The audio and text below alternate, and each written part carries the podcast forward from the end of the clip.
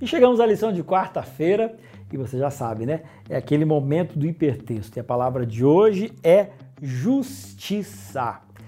O que, que vem à tua cabeça? O que, que você poderia puxar aqui a partir da palavra justiça?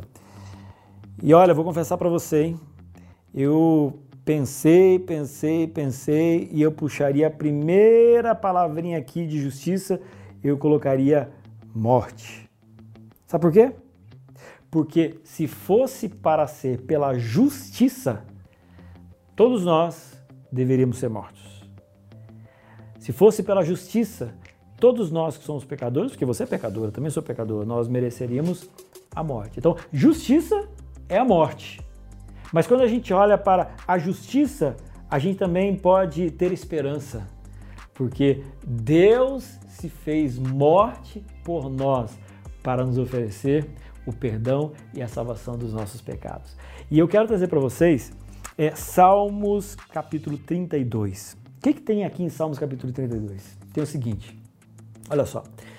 Davi era um rei poderoso, que tinha a mulher que quisesse, muitas riquezas, e um dia foi lá e se encantou por Betseba.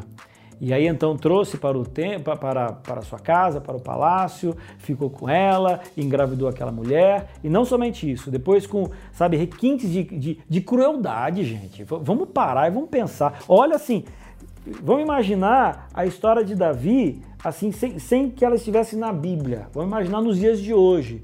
Um homem vai lá, pega a mulher de alguém e aí depois pega esse homem e dá um jeito de matar. Que, que, que história terrível, terrível, terrível, terrível.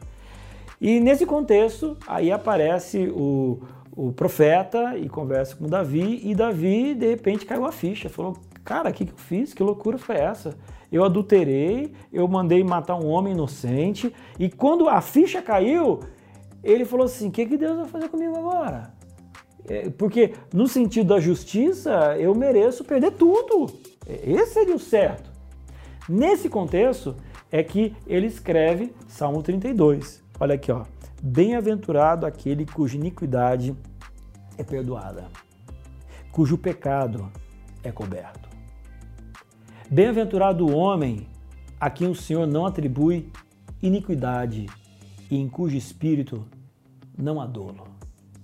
E agora é, é, Davi começa a escrever esse salmo lindíssimo num, num sentimento de, de culpa, ele, ele se sentia culpado, mas ao mesmo tempo num sentimento de alívio, por perceber de que Deus ele não é vingativo, mas é um Deus de justiça, de amor, de perdão, de misericórdia, de graça, e de que ele não estava sendo exposto a um Deus mitológico da justiça pelos seus atos, porque se fosse pelos atos ele estava condenado, mas ele tinha a oportunidade ao perdão.